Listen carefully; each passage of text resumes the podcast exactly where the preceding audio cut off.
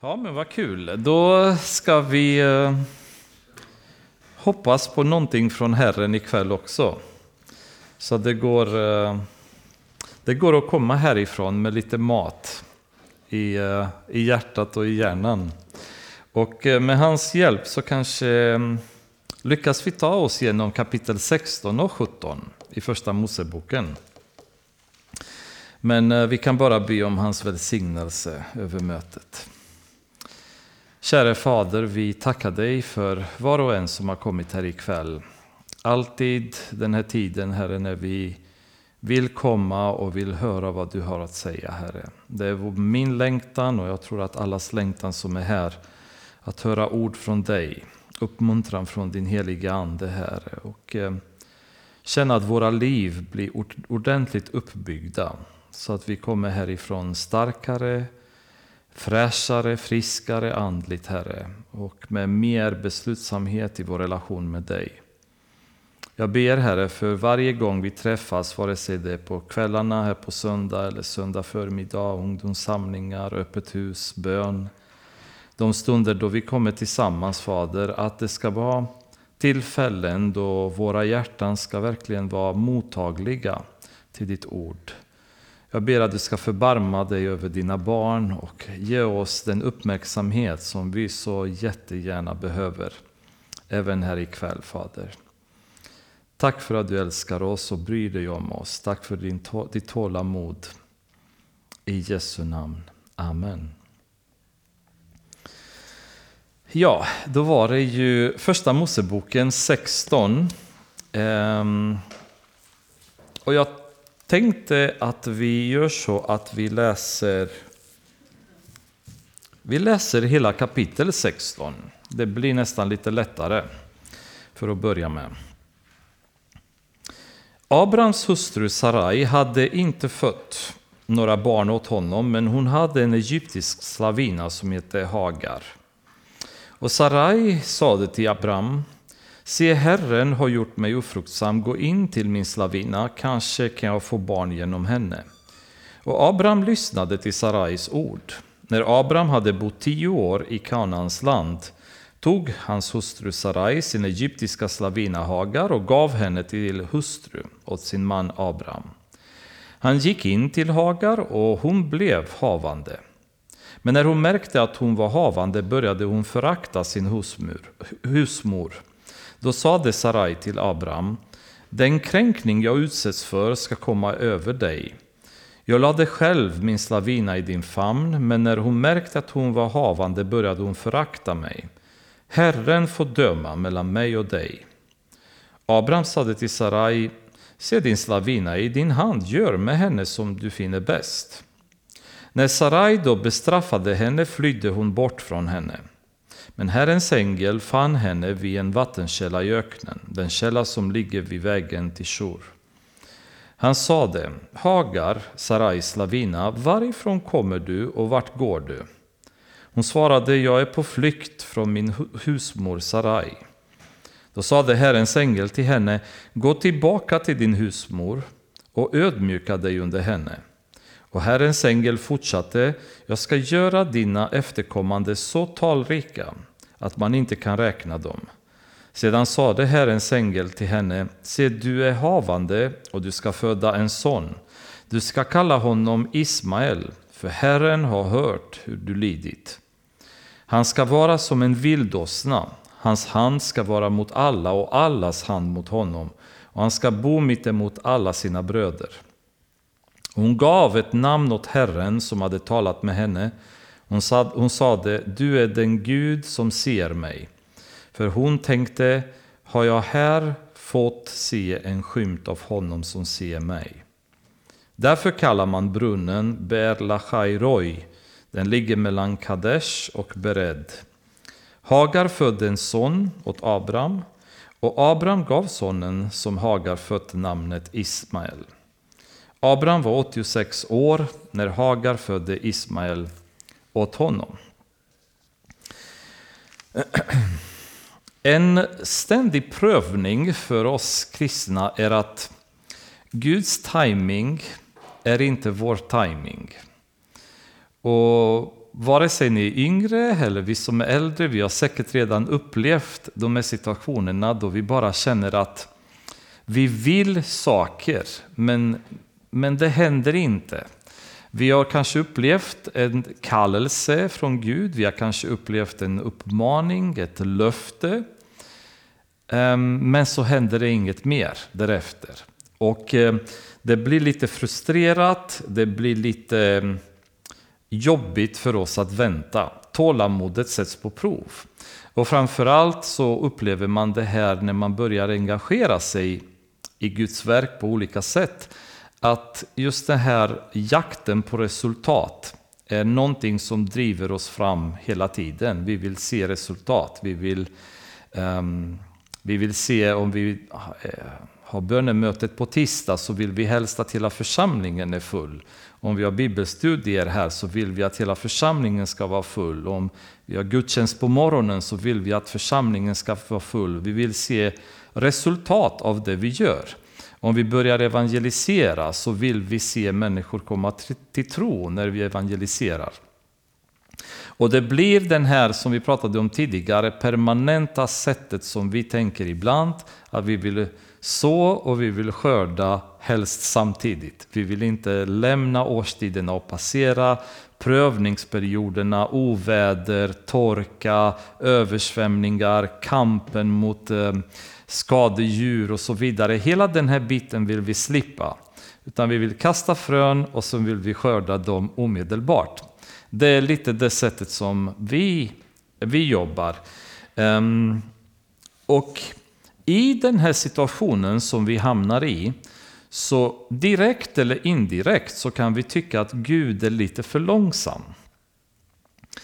Och därför behöver han hjälp. Han, han, han gör inte saker så här bra som vi vet att vi skulle kunna göra. Han, han är inte så på hugget som vi är. Vi vet ju, vi har sett sätt som vi kan göra saker på och vi är frustrerade att Gud inte förstår de möjligheter som vi faktiskt ser, men han verkar missa. Ehm, och då kommer vi i den situationen då vi hittar, om, vi hittar genvägar till att kunna uppfylla det som Gud har kallat oss till att göra. Eller till att eh, få fram uppfyllelsen av de löften som Gud har gett oss. I alla fall så tänker vi så att dessa är, är genvägar till att få igenom Guds vilja. Och tittar man i församlingar till exempel så eh, säg att eh, står jag här och ni är tre, sex, nio, tio personer på bibelstudiet.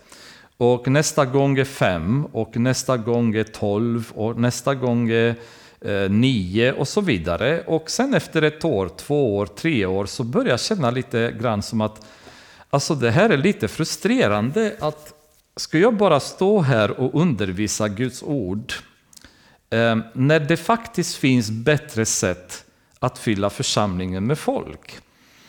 Jag vet att det finns församlingar som som får en explosionsartad ehm, så att säga, besökarantal genom att börja predika till exempel eh, eh, självuppfyllelse, självupphöjande predikningar, feelgood predikningar, någonting som folk ska gråta till exempel, skapa en häftig atmosfär, lite cool musik i bakgrunden, lite häftiga intonationer, ibland skriker jag, ibland gråter jag, eh, liksom får stämningen att, att öka. Och det här på sikt kommer kanske få fart på församlingen, några utifrån som sitter kanske i sina hus i Stöpen, de hör att om jag går till pingstförsamlingen i Stöpen, då får jag några riktigt så här häftiga predikningar om hur jag kan ta vara på den jag är. Liksom, och hur jag som, som har de här egenskaperna, jag behöver egentligen inte förändra mig, jag kan bara ta vara på de egenskaper jag har och växa som människa och så vidare. Diluera lite grann namnet Jesus, introducera mer Eh, Eh, peptalk och så vidare. Och möjligheten att fylla församlingen finns. Det vill säga, jag har hittat en genväg till att uppnå det som Gud egentligen vill att vi ska göra.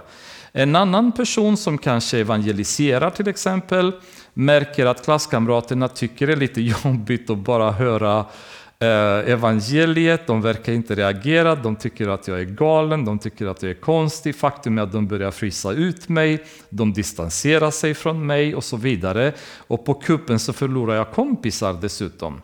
Så om jag istället kan bjuda in dem på lite kristna konserter där vi kan dricka lite alkohol samtidigt och visa att vi är inte så tokiga som ni tror att vi är. Liksom. Och vi gör lite häftiga grejer, lite rökmaskiner, lite ljud och ljus, lite hela balletten. Då kommer de se vad roligt det är att vara kristen. Plötsligt så kommer deras inställning bli något helt annat. Då blir det ett resultat. Då får vi fram de här resultaten utan att behöva gå den långa pinande vägen där vi blir hånade, vi blir bespottade, vi blir utfrysta och så vidare. Och ändå händer ingenting. De blir ändå inte frälsta, så uppenbarligen behövs det en genväg för att få dem till frälsning. Då. Och exemplen kan rada upp alltså hur många som helst. Sätt som människan hittar för att hjälpa Gud på traven. Då. Um, Tittar vi i Bibeln så har vi Mose-exemplet som eh, var mannen som Gud valde för att ta ut judarna ur Egypten. Och han tog verkligen det på allvar och började ta, ta tag i det och dödade en egyptier som misshandlade en, en israelit. Då. Um, och det var hans sätt att på något sätt känna att nu måste jag göra något åt problematiken. Det, det, det här kan inte fortsätta att gå. Problemet var bara att hans timing var inte riktigt Guds timing, vilket kostade honom 40 år till um, av att gå omkring med får i öknen kan man väl säga då. Därför att Gud hade en helt annan plan. Uh, han var fortfarande den utvalde mannen. Men det var för tidigt, det var inte rätt sätt uh, och det var ett, ett helt annat sätt som Gud skulle använda honom på. Och den här situationen där vi hamnar i just nu, det är precis en likadan situation. Abraham har redan fått under två tillfällen väldigt eh, häftiga möten med Gud, i vilka Gud talar om för honom att jag kommer göra dig till ett stort folk. Det kommer hända jättehäftiga grejer med de som kommer vara dina efterföljare. Men problemet är att tiden går och Abraham blir inte yngre och Sarai blir inte yngre eller mer fruktsam för den delen. Och framförallt verkar det som att hos Sarai så börjar frustrationen byggas upp eller tålamodet helt enkelt tar slut. Och om ni tänker lite grann så finns det till och med en mänsklig faktor till varför det blir så. Därför att i de löften som Gud hade gett Abraham tidigare så säger han till honom att genom dig kommer jag skapa ett stort folk. Stora efterföljare så ingen kommer kunna räkna dem. Men han har aldrig sagt att det skulle vara genom Sarai. Utan genom dig, har Gud sagt till Abraham. Och det är ju precis det som är det luriga när misslyckanden verkar följa någonting som vi de facto gör bra.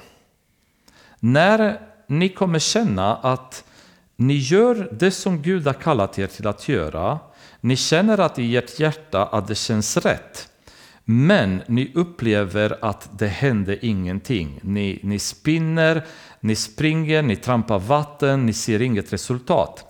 Då börjar man gå tillbaka och omresonerar kring det kallelse eller det budskap man har fått från Gud. Var det verkligen så Gud sa till mig? Kan det ha varit så att han menade något annat? Kan det ha varit så att det var inte riktigt den här uppgiften han kallade mig till och kanske varit något annat? Och vi börjar ifrågasätta det som vi tidigare var bergsäkra på. Det är en annan sak om vi har kastat oss i att göra någonting som vi egentligen var osäkra på eller inte hade en aning om. Men väldigt många gånger så har vi haft en stark övertygelse genom en uppenbarelse från Gud eller genom hans ord kring vad Gud har kallat oss till att göra eller skickat oss till att säga och så vidare. Men då blir det att avsaknaden av omedelbart resultat eller avsaknaden av omedelbar skörd, det får oss att börja tvivla och börja ifrågasätta, har vi verkligen förstått det Gud har sagt? Och jag kan mycket väl se det som möjligtvis anledningen till att Sarai kommer till Abraham och säger att så här är det, alltså jag kommer inte kunna få barn mer, det är kört. Och hon ifrågasätter inte Guds löfte att det, det Gud har sagt inte stämmer eller vad som helst, utan bara säger det är kanske så att du behöver gå till Hagar, min slavina, och se om du kan ha en relation med henne och kanske hon kan föda någon som kan bli din efterföljare och som kan bli ett stort folk förhoppningsvis som, du, som det var profeterat om. Och i den kulturen så var det inte heller jätteovanligt att man gjorde det. Eh, vi ser senare att eh, Isak till exempel har relation med tjänarinnor och så vidare och det föds barn. Så det var ju förmodligen ganska så accepterat, inget ovanligt för Abraham att gå till tjänarinnan eller till slavinnan och liksom hoppa i säng med henne. Och Sarai pragmatiskt föreslår att det finns ett sätt vi kanske kan få det här att komma i hamn. Liksom vi, vi kan se till att, eh, att, att försöka helt enkelt och se om vi kan lösa det här problemet som vi har hamnat i eftersom jag inte kan få barn längre. Och Grejen är bara att hur, hur vi än försöker att resonera oss till att hjälpa Gud så blir det alltid ett misslyckande. Och de genvägar som vi tror att vi tar förvandlas till långa, smärtsamma omvägar istället. Och tittar vi i, i Guds ord så är det alltid så att genvägarna som människorna har tagit har lett till stora, långa, enorma, smärtsamma omvägar. Därför att Guds timing är inte vår timing. Och en kristen som inte går i tro i sin relation med Gud kan ha två resultat. Det är att antingen att vi trots allt kommer lyckas, men med mycket smärta. Eller att vi kommer misslyckas med mycket smärta som kommer leda till att vi kommer lyckas med mycket smärta.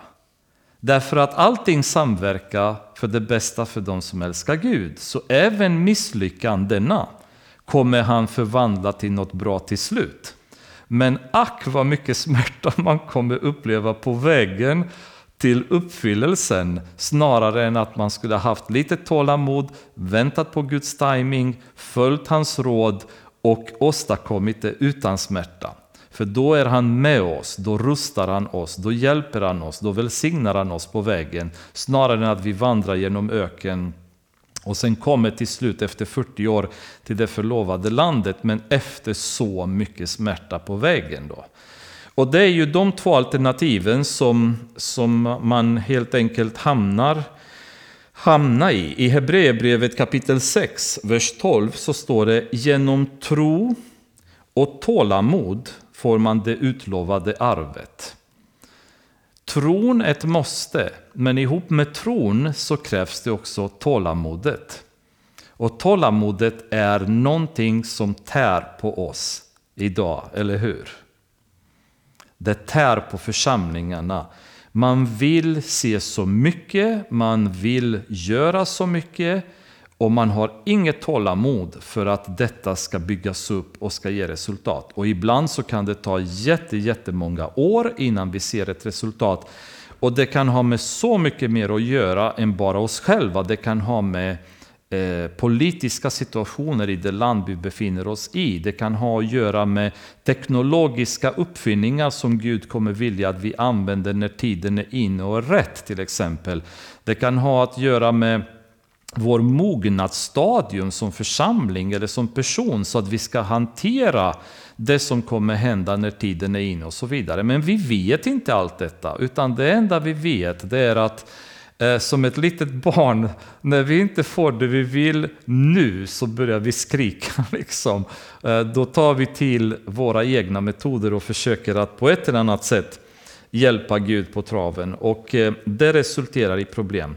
Det som det här kapitlet resulterat i, det är att en nation eller en, en grupp, en, en folkgrupp har uppstått som än idag plågar världen och plågar Israel och det är araberna. Så de är eh, efterföljarna av Ismael. Eh, nuvarande arab-israeliska konflikten är fortfarande ett resultat av den här attityden om att vi hjälper Gud att uppnå någonting. Och det har kostat väldigt, väldigt, väldigt mycket. Sarai sade till Abraham, se Herren har gjort mig ofruktsam, gå in till min slavina, kanske kan jag få barn genom henne. Och Abraham lyssnade till Sarais ord. Det här är andra gången sedan vi började Moseboken där mänskligheten råkar ut för en katastrof på grund av att mannen lyssnade till kvinnan. um, ska vi fördjupa oss lite mer i ämnet? Nej, det ska vi inte göra. Eh, men det är ganska intressant för att senare kommer vi se att det finns ett tillfälle då Sarai faktiskt har ett bra, en bra inverkan över Abraham. Men den här gången så borde Abraham ha ingripit och sagt nej, du vet inte vad du pratar om, vi glömmer att du ens har sagt det här, vi går vidare, vi väntar på Gud. För han var en trosman. Han, han hade blivit rättfärdig förklarad av Gud tack vare hans tro, att han trodde på Gud. Men han lyssnar på henne om det berodde på att hennes snack eller sätt att presentera det hela har fått honom att tänka om, ah, men vad var det Gud egentligen menade? Jo, det var men, kanske menat att det var jag som skulle få efterföljarna, kanske jag kan göra det med Hagar och så vidare, spelar ingen roll egentligen, eller hur? Men det är ju problemet här när vi börjar resonera kring vad Gud har sagt.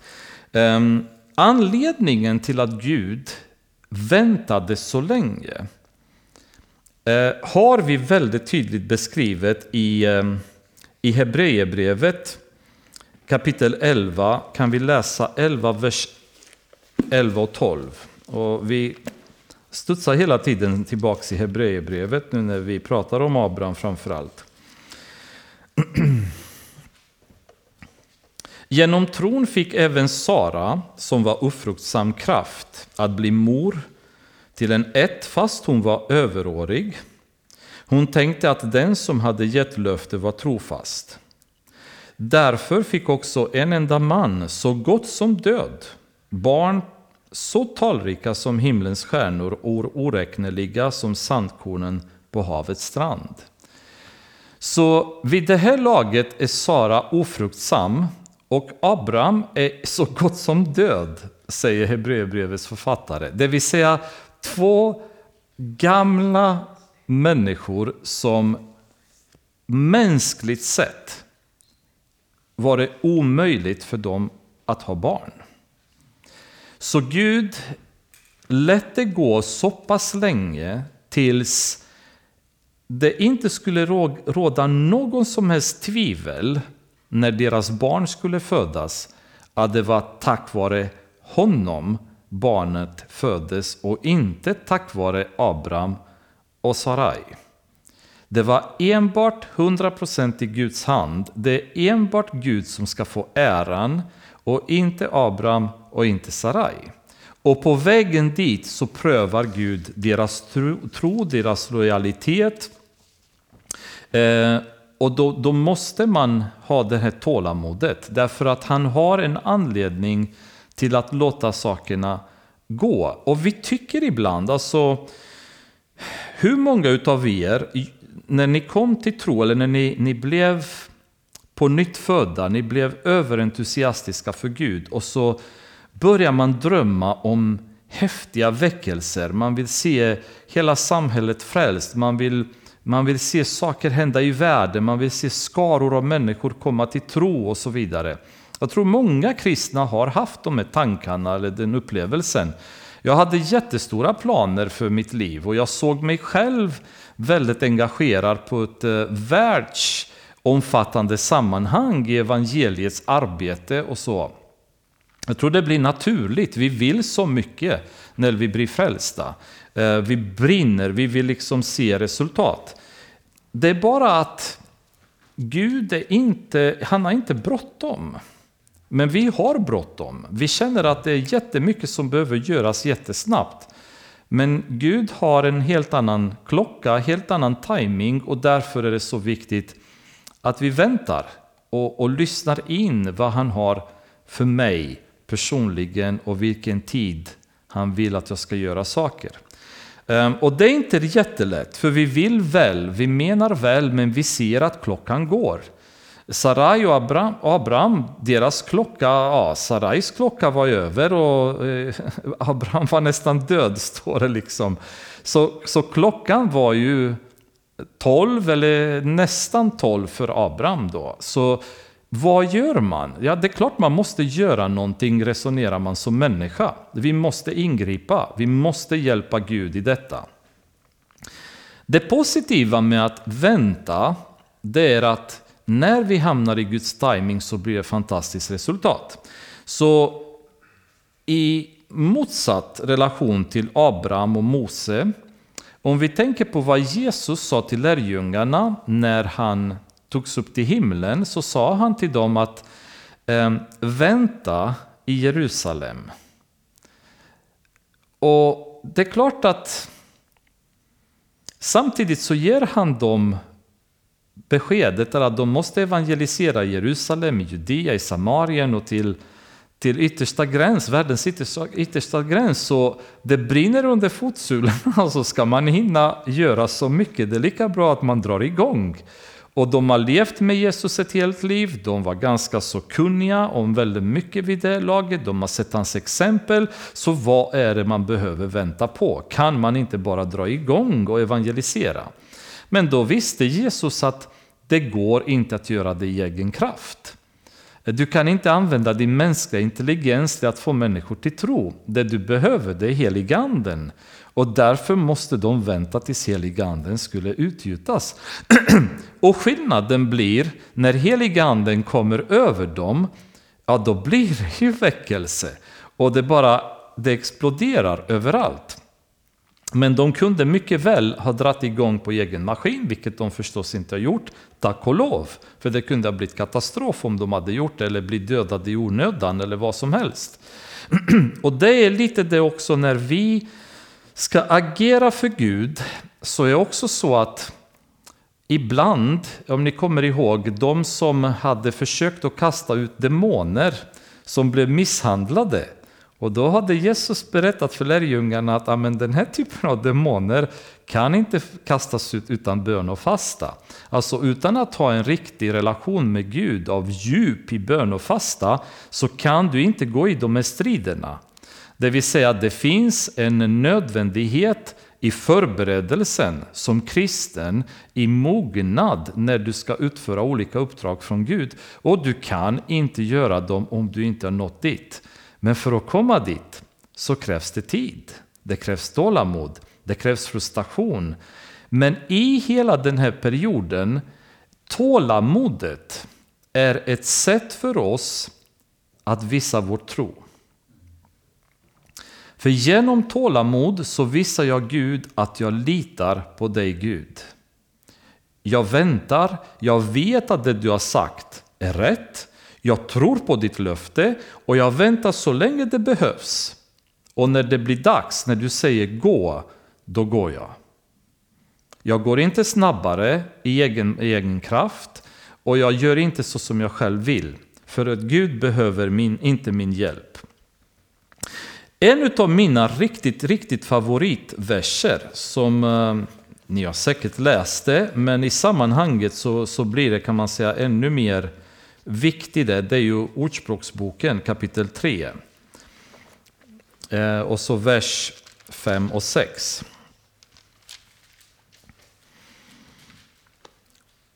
Förtrösta på Herren av hela ditt hjärta, förlita dig inte på ditt förstånd. Räkna med honom på alla dina vägar så ska han jämna dina stigar.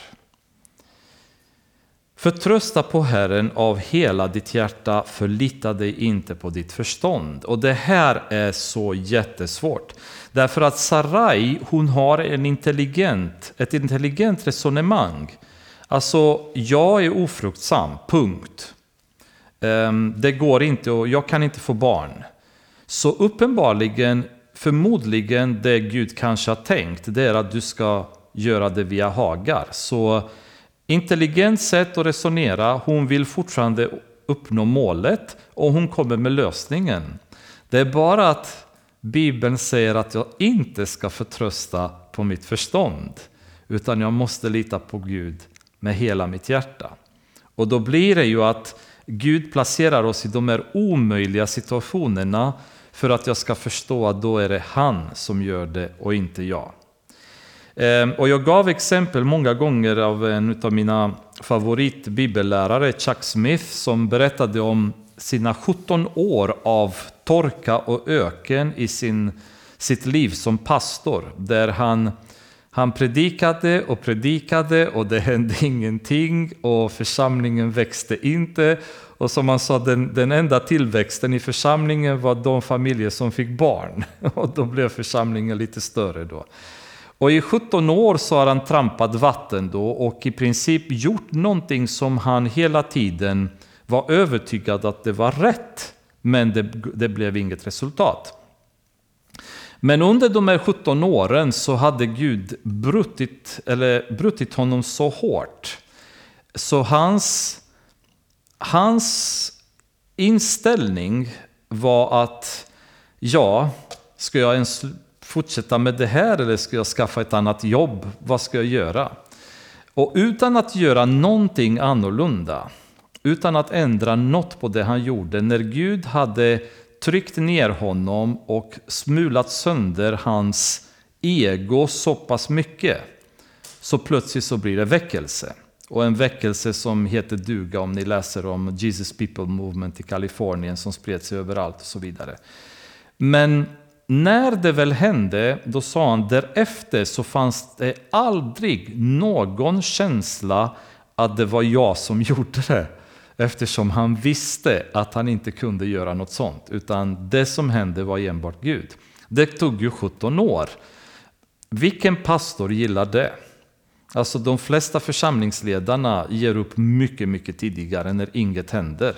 När församlingarna bara stannar till, de växer inte. Folk är snälla, folk är trevliga, vi dricker kaffe ihop men det händer ingenting. Liksom. Hur länge ska man hålla på? Tills Gud bryter oss sönder, krossar våra egon och då kan han komma in och säga att det är jag som gör det. Faktum är att många måste uppleva så pass mycket misslyckande så att en del faller till och med i synd i vissa perioder för att de sen kunna tas upp av Gud, kunna få upprättelse från Gud för att de sen också i sin tur ska kunna acceptera när andra människor visar sin svaghet eller faller. För det är väldigt lätt när du är perfekt som församlingsledare att peka fingrar åt de som inte lever tillräckligt andligt i församlingen. Men när du har misslyckats, när du har varit i botten och haft ansiktet i gruset och har sett hur mänsklig, hur dålig du är och Gud ändå är nådig och kärleksfull och lyfter upp dig därifrån, då kommer du ha en kärlek för församlingen, en, ett förstånd, inte acceptans, men ett förstånd för de som kämpar på ett helt annat sätt. Då kommer du vara en herde och inte en domare som klubbar ihjäl fåren, utan någon som vårdar dem, som älskar dem, som uppmuntrar dem, som matar dem, som plåstrar upp deras sår. Och den här tiden av misslyckande och misär tillåter Gud ibland, inte för att han accepterar det, inte för att han uppmanar oss till det, men eftersom vi är svaga själva så kan han stundtals tillåta oss att ligga ner i botten tillräckligt så att vi kan ge honom äran sen när han lyfter upp oss därifrån och kunna älska andra. Det är jättesvårt att veta varför Gud gör det han gör och varför hans timing är så annorlunda än vår. Men det vi kan vara säkra på det är att vår timing är definitivt inte Guds timing. Men tålamodet är ett bevis på tro och det måste vi ha i våra liv om vi ska kunna eh, göra Gud glad helt enkelt. När Abraham hade bott tio år i Kanans land tog hans hustru Sarai sin egyptiska slavinna Hagar och gav henne till hustru åt sin man. Och vi läste då kapitlet, det som hände det är att Abraham han eh, har en sexuell relation med Hagar och hon blir gravid. Ehm, kompromissens omedelbara resultat, det är bekymmer. nu börjar smärtan liksom på grund av kompromissen, på grund av genvägen. Det blir bråk nu mellan Hagar och Sarai. Hagar föraktar Sarai, Sarai blir irriterad på henne, tycker inte det här är okej. Okay. Det blir bråk mellan Sarai och Abraham, märkligt nog. Sarai går och är jättearg på Abraham. Att titta vad som händer liksom. Jag, jag har gett henne till dig och titta på resultatet. Och Abraham skulle jag säga, vad har jag gjort liksom? Det, det var din idé hela tiden. Eh, men han tar inte heller igen sitt ansvar som man och säger bara, men hon är din slavinna, gör med henne vad du vill.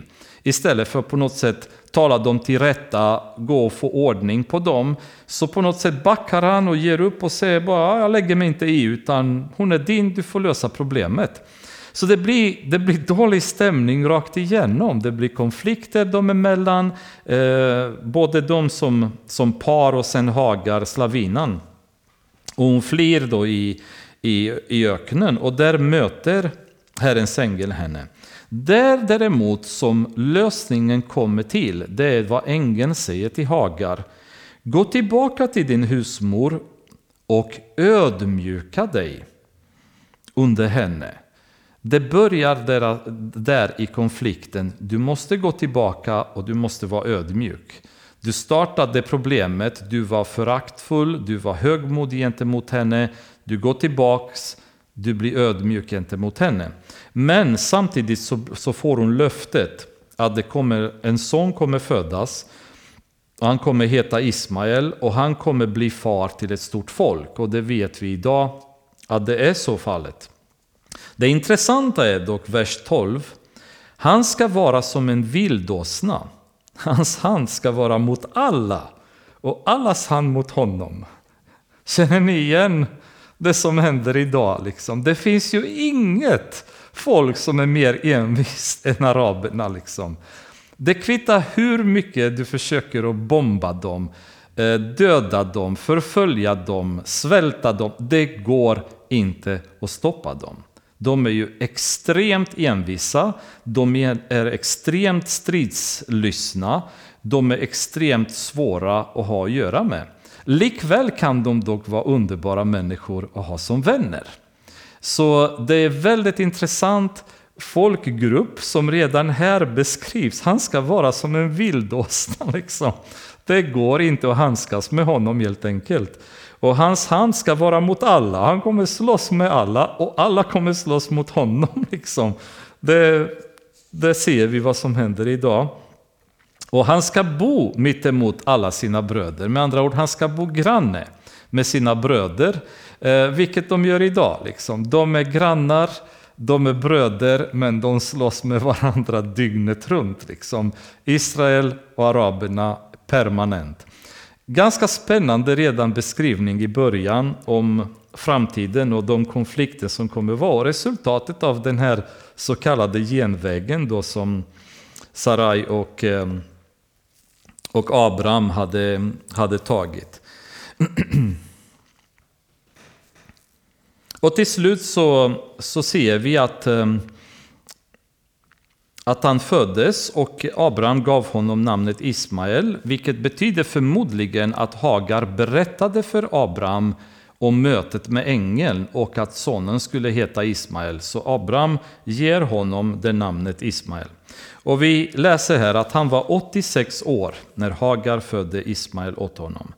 Så det man kan säga i kapitel 16, det är att Vi kan ta genvägar i relationen med Gud. Och de här genvägarna, här är det luriga, de genvägarna kan till och med ge resultat. Alltså, kristna som fifflar med skatt, till exempel, eh, eller fifflar överlag i affärer, kan faktiskt tjäna pengar. De kan bli förmögna eh, och de ser detta som en välsignelse från Gud. En bekräftelse för att det de gör är inte fel. Eh, ganska, ganska vanligt fenomen i Rumänien när jag pratar med min bror. Väldigt många i församlingar är ganska korrupta helt enkelt, för hela landet är korrupt. Och korruptionen har spridit sig även i församlingarna och folk tycker inte nödvändigtvis att det är ett problem om de stjäl eller fuskar och så vidare. Och det går bra för dem och det här är någon slags bevis att Gud välsignar dem och det är inte något fel jag gör. För jag ser ett, ett gott resultat av det jag gör. Eller om vi tänker, eh, ta en församling som eh, de här megakyrkorna i USA som samlar in tiotusentals människor genom att predika för dem vad de tycker om att höra. Eh, att församlingarna strömmar fulla med människor, det är en bekräftelse för att vi gör det här är bra, Gud är med och välsignar. Men är det verkligen så? För kapitel 16 visar oss att det blir ett resultat av genvägen. Ismael föds. Men har det varit Guds vilja att det skulle varit så? Är Gud med och välsignar detta eller inte? Kommer Ismael vara den mannen genom vilken Gud kommer skapa den efterfölja skaran som Gud hade lovat Abraham. Det verkar så, eller hur? Därför att profetian är att det kommer bli ett stort folk av honom. Så hela tiden så tenderar man, eller skulle man tro att men det, här, det här känns bra, det här verkar rätt. Men ändå inte. Och där kommer vi in i kapitel 17. När Abraham var 99 år uppenbarade sig Herren för honom och sade Jag är Gud, den allsmäktige, vandra inför mig och var fullkomlig. Mellan kapitel 16, vers 16 och första versen i kapitel 17 så har det gått 13 år. Och under de här åren så har vi inte ett enda exempel på att Gud har talat med Abraham längre. Det är möjligt att han har gjort, det vet vi inte, men ingenting är noterat. Det kan ha varit 13 år av tystnad. Ehm, och tystnad i relationen med Gud kan vara ett straff på grund av att vi inte är tillräckligt nära för att kunna kommunicera rätt med honom, ha synd i våra liv som vi inte tar tag i. Eller så kan det vara en prövning där Gud låter oss vandra i tystnad för att pröva vår tro. För det är lätt att tro när Gud varje dag peppar mig, talar med mig, uppmuntrar mig och så vidare. Och ibland så måste han dra sig tillbaka och se vad gör jag nu? Jesus när han ropade på korset, det var ju den här stunden av tystnad i hans liv som var så skrämmande när han ropade Varför har du övergett mig? Det är fruktansvärt när man lever i en tät relation med Gud och plötsligt så kommer det en tystnad. Man hör inte den där underbara rösten som man är så van vid att ha i sitt liv som ger balans, det ger harmoni, det ger frid, det ger vägledning och plötsligt så blir det tyst. Det är väldigt svårt för en kristen att kunna leva i en tyst, tystnad med Gud.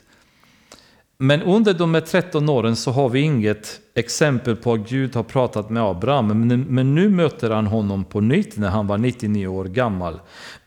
Och säger, jag är Gud den allsmäktige, vandra inför mig och var fullkomlig. Med andra ord, lev rätt. Gå framför mig och uppträd på ett rätt sätt. Jag ska upprätta mitt förbund mellan mig och dig och jag ska föröka dig mycket. Det här är tredje gången då Gud kommer till Abraham och upprepar det här löftet. Och det här är ju någonting som är intressant därför att ibland så, så skulle Gud kunna låta oss kämpa väldigt, väldigt länge. Men han också är en sån som inte utsätter oss för, för prövningar som han inte redan har förberett vägen ut ur. Så när han ser att vi kan potentiellt befinna oss i en kritisk period just nu så kan han då vilja ingripa och löftet kommer igen. Så det är tredje gången under den här långa tidsperioden då Gud möter Abraham och säger det här är fortfarande något jag lovar dig. Du kanske har glömt, det kanske börjar tina bort eller du, du minns inte exakt alla detaljerna för nu har 13 år gått bara sedan Hagar-situationen och innan det så var det några år till innan Gud, eh, det var sista gången Gud hade talat till honom om förbundet. Men Gud kommer tillbaka och påminner honom om detta. Jag ska upprätta mitt förbund mellan mig och dig och jag ska föröka dig mycket. Då föll Abraham ner på sitt ansikte och Gud sade till honom Se, detta är mitt förbund med dig. Du ska bli far till många folk. Därför ska du inte mer heta Abraham, utan ditt namn ska vara Abraham. För att jag har gjort dig till far för många folk. Och ni som har kommentarer i Bibeln, det är ganska enkelt att läsa där att Abraham betyder upphöjd far, medan Abraham betyder far till många. Så det var lite ordlek där. Men det är väldigt mycket namn i Bibeln som har betydelse. Även det sättet som Guds namn uttalas i olika sammanhang kan ha väldigt mycket att göra med vilken ehm, bild man vill förmedla av Gud i respektive sammanhang. Så det är lite kul ibland att kanske ägna lite tid mer åt namnen i Bibeln. Jag ska göra dig mycket fruktsam och låta folkslag komma från dig. Och jag ska upprätta mitt förbund mellan mig och dig och dina efterkommande från släkte till släkte, ett evigt förbund. Jag ska vara din Gud och dina efterkommandens Gud. Det land där du bor som främling, hela Kanans land, ska jag ge åt dig och dina efterkommande som egendom för evigt och jag ska vara deras Gud. En väldigt stark, eh, ett starkt tillfälle, ett starkt löfte nu som Gud förnyar. Och det är ganska häftigt att Gud påpekar det. Jag ska vara din Gud och dina efterkommandes Gud. Eftersom det fanns så många andra gudar folk tillbad då så får det Gud att vara väldigt tydligt om varför det är viktigt liksom att han är deras Gud. Ni ska inte titta åt andra gudar utan det är bara, bara mig som ni ska ha på, eh, som Gud. Och blicken skulle då vara fram. Tänk på framtiden, tänk på det folket som jag kommer, eh, kommer så att säga, få fram åt dig. Eh, om man tänker så på oss, det är att Abraham har bott som främling i Kanaan. Det enda, enda marken som han hade ägt, det var sen eh, marken där han begravdes. En liten bit mark då. Men han ägde ingen mark där i Kanaan. Han levde som främling i det landet. Men han hela tiden fick leva med en tro om att det här landet kommer att ges till mina efterföljare och Gud lovar honom här att det kommer bli för evigt. Att det här landet kommer vara deras. Och det är den parallellen som görs när det gäller vår tro och vårt sätt att vandra här i världen som att vi är främlingar här i världen.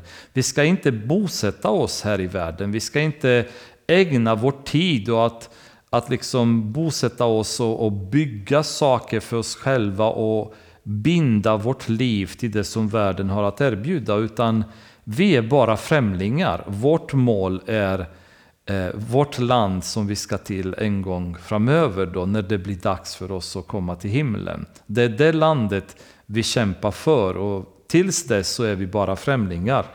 Och har man kanske det i åtanke så blir man lite mindre kopplat till världsliga situationerna och världsliga mål i sitt liv utan snarare har man mer andliga mål i livet eftersom allting vi kommer göra för den här världen kommer brinna förr eller senare.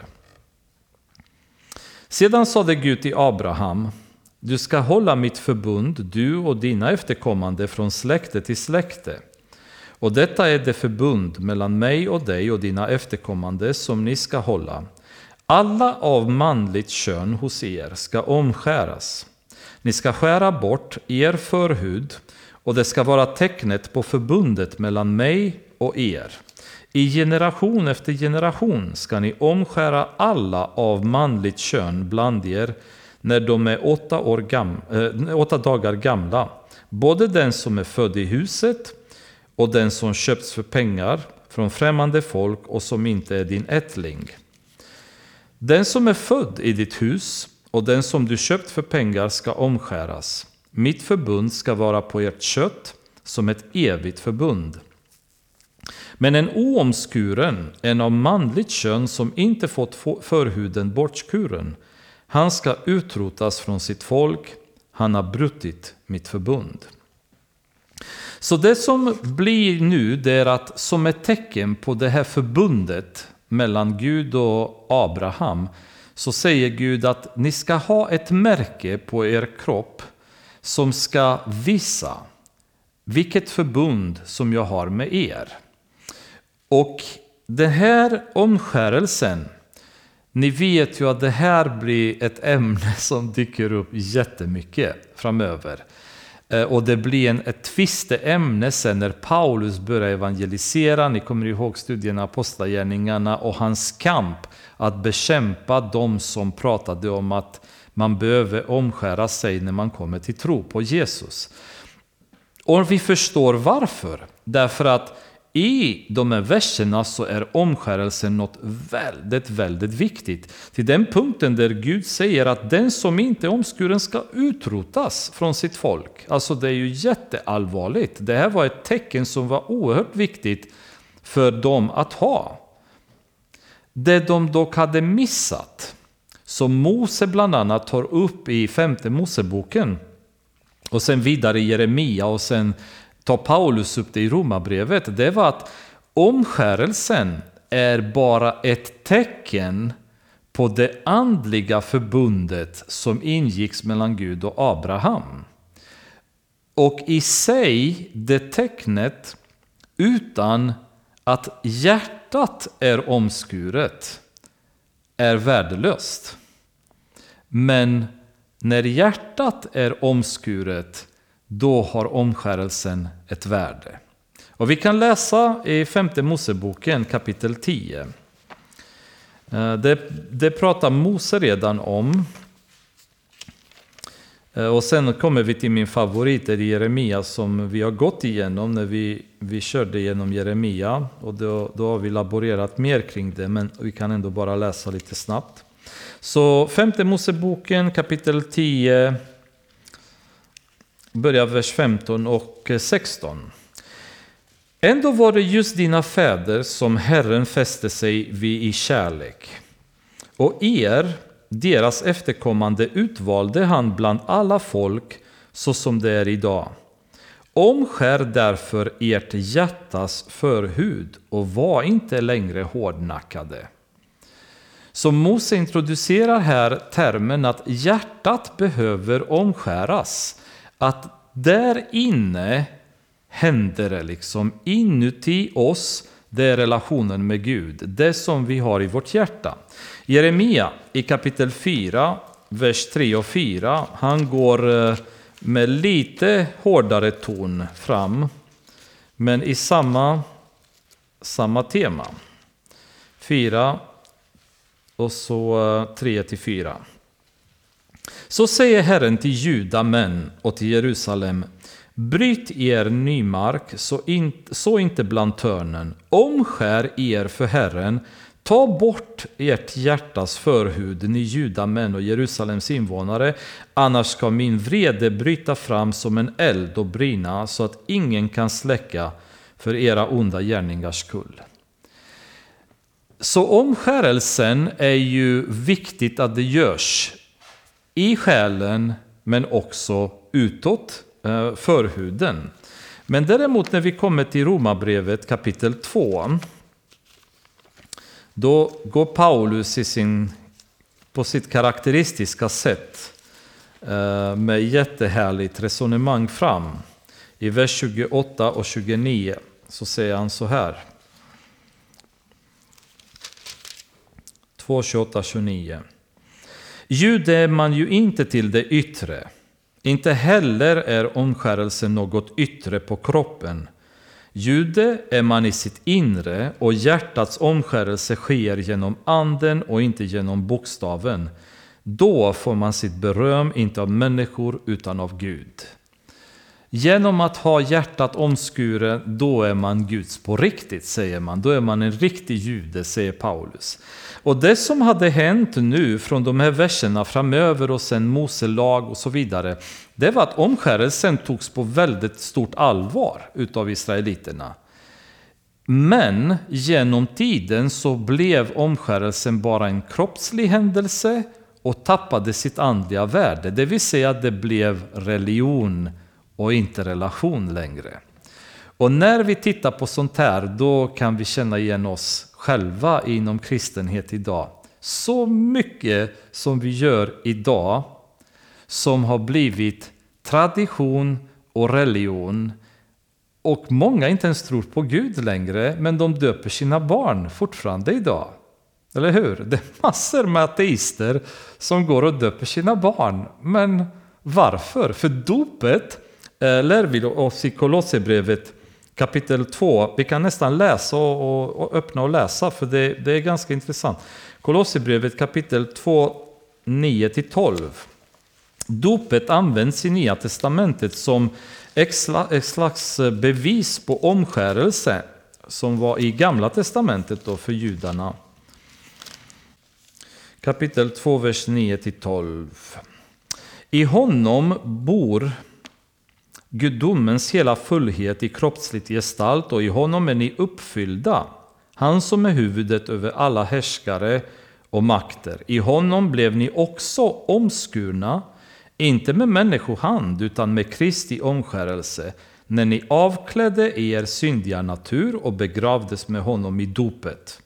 I dopet blev ni också uppväckta med honom genom tron på Guds kraft, han som uppväckte honom från de döda.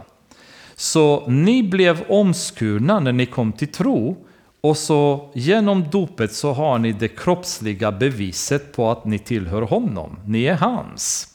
Så därför är oftast dopet, eller i princip alltid i Bibeln, dopet associerat med omvändelser.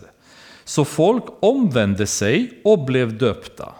Man kom till tro och blev döpt. Man blev andligt omskuren och sen blev man kroppsligt omskuren omedelbart. Och därför har jag ett väldigt stort problem idag med kristna som påstår sig själva vara kristna, har kommit till tro men vägrar döpa sig. Jag får inte ihop det. Jag får inte ihop det. Hur kan man ta bort dopet från omvändelsen till Gud? Därför att omvändelsen är beviset på, alltså andliga omskärelsen och beviset på den andliga omskärelsen är dopet. Den fysiska omskärelsen, begravningen och uppståndet av den nya människan. Varför tar vi bort dopet?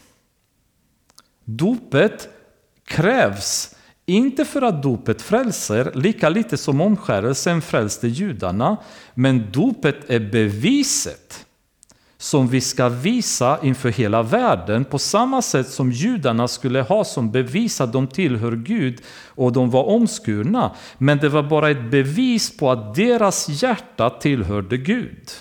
De var Guds folk och som Gud säger till Abraham, jag kommer vara deras Gud och de kommer vara mina. Och beviset på detta är omskärelsen. Vi är Guds barn, vi har kommit till tro, vi har överlämnat våra liv till Gud. Men vi vägrar ha beviset. Varför gör vi det? Vilken tro har vi med Gud? Vilken omvändelse har vi haft om vi permanent vägrar döpa oss? Väldigt allvarligt skulle jag säga, så dopet är ingenting som jag ser att det går att skämta bort. Utan det är en viktig detalj som ska i princip inträffa när den kristne, eh, när människan kommer till tro. Man kommer till tro, man blir döpt. Kolla i Apostlagärningarna. Det blir automatiskt. Kommer till tro, döps. Kommer till tro, döps. Inte att de kommer till tro och sen bye bye, jag vill inte ha med dopet att göra för jag skäms för mina kompisar eller mina grannar eller vem som helst. Jag tycker det är jobbigt att stå inför folk och bli kastad i vatten eller vad som... Det, jag köper inte det. Det finns någonting som inte stämmer i resonemanget. Och ju mer man fördjupar sig i den här relationen mellan omskärelse och dop, desto mer förstår man varför dopet är så viktigt för den som har omvänt sig till sin tro. Så vi kan inte bara avhandla bort dopet och se som att ah, amen, det, det kan vi skippa, vi kommer ändå till himlen. För då måste vi ifrågasätta starkt, har vi verkligen ett ordent, en ordentlig omskärelse i våra hjärtan? Har vi verkligen omvänt oss till Gud? Om vi medvetet och permanent vägrar lyda det som Gud har kallat oss till att göra. Det får, det får den som befinner sig i situationen resonera, men någonting inte stämmer i det resonemanget. Och Gud sade till Abraham, din hustru Sarai ska du inte mer kalla Sarai, utan hennes namn ska vara Sara. Och här är det lite svårare, inte helt klart vad Sarai betyder, men en del säger att det kunde ha betytt omtvistad. Eh, men Sara betyder förstina, i alla fall, det är man säker på. Jag ska välsigna henne och ge dig en son också med henne. Jag ska välsigna henne så att folkslag och kungar över folk ska komma från henne. Då föll Abraham ner på sitt ansikte, men han log och sade för sig själv, ska det födas barn åt en man som är hundra år, och ska Sara föda barn som är 90 år, hon som är 90 år.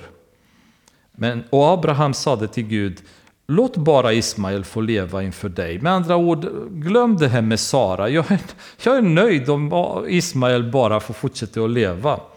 Ehm, men Gud sade nej. Din hustru Sara ska föda en son åt dig och du ska ge honom namnet Isak. Jag ska upprätta mitt förbund med honom som ett evigt förbund med hans avkomma efter honom. Men också när det gäller Ismael har jag hört din bön. Jag ska välsigna honom och göra honom fruktsam och föröka honom mycket. Han ska bli far till tolv hövdingar och jag ska göra honom till ett stort folk. Så Ismael också får tolv efterföljare, precis som Jakob sen får tolv stammar. Så det är intressant hur det faktum att Ismael kom från Abraham gjorde att han är så välsignad. Och jag tror det är därför det är så svårt idag att bekämpa araberna därför att de är fortfarande efterföljare av Abraham, denna man som är trons fader. Och han blir far till tre stora folk, till araberna, till judarna, till israeliterna men också till oss kristna som är de andligt omskurna där Abraham är vår trosfader. Så denna man har varit väldigt viktig för Gud och tack vare honom så har så många blivit välsignade, inklusive Ismaels efterföljare. Men mitt förbund ska jag upprätta med Isak, Isak, honom som Sara ska föda åt dig vid denna tid nästa år. När Gud har talat färdigt med Abraham steg han upp från honom. Samma dag tog Abraham sin son Ismael och alla som var födda i hans hus och alla som var köpta för pengar, alla av manligt kön bland hans husfolk och skar bort deras förhud så som Gud hade sagt till honom. Abraham var 99 år när han blev omskuren och hans son Ismael var 13 år när han blev omskuren. På samma dag blev Abraham och hans son Ismael omskurna. Och alla männen i hans hus, både de som var födda i huset och de som var köpta för pengar från främmande folk, blev omskurna tillsammans med honom. Så där stannar vi för idag och eh, får vi se hur långt vi kommer hinna nästa gång. Men eh, jag skulle nästan säga att gräv gärna lite mer för ni kommer möta de här situationerna kring eh, folk som inte vill döpa sig. Eh, jättemycket har jag haft sådana diskussioner tidigare med ehm, kompisar, klasskamrater som kom till tro. Och just det här steget alltså, att, att, att komma till tro och tro på Gud och jag ger mitt liv till Jesus. det gick de med på, men när man kom på, till dopet, oh, då var det svårt. Och då är det en fråga, varför är det så svårt? och det, det är kanske någonting att titta närmare på och se vad, varför. Men jag, jag tror att på samma sätt som det Omskärelsen var så viktig för judarna, det är därför dopet är så viktigt för kristna. Det är liksom tecknet för att det finns ingen väg tillbaka. Jag kan inte gå tillbaka och återfå min förhud och växa, utan borta är borta. Nu tillhör jag Gud, nu är jag Guds folk. På samma sätt, nu visar jag tydligt vem jag tillhör och det finns ingen väg tillbaka för mig som kristen. Fader, jag tackar dig för de här orden och jag ber om välsignelse över dem. Låt dem få växa och bära frukt. Jag ber för veckan som kommer, Fader, där många av oss kommer vara i skola, på jobb eller upptagna med olika saker. Herre, jag ber att du ska finnas närvarande i våra liv. Var närvarande i de tankar vi har, var närvarande när vi har diskussioner med människor. Låt inte världen uppta för mycket plats i våra liv utan jag ber i Jesu namn att du ska låta oss kunna få möjlighet att vittna om evangeliet för många som behöver höra. Jag tackar dig Fader för din nåd och tackar dig ännu en gång för att du ger oss de här tillfällena att kunna gräva ner i ditt ord. I Jesu namn. Amen.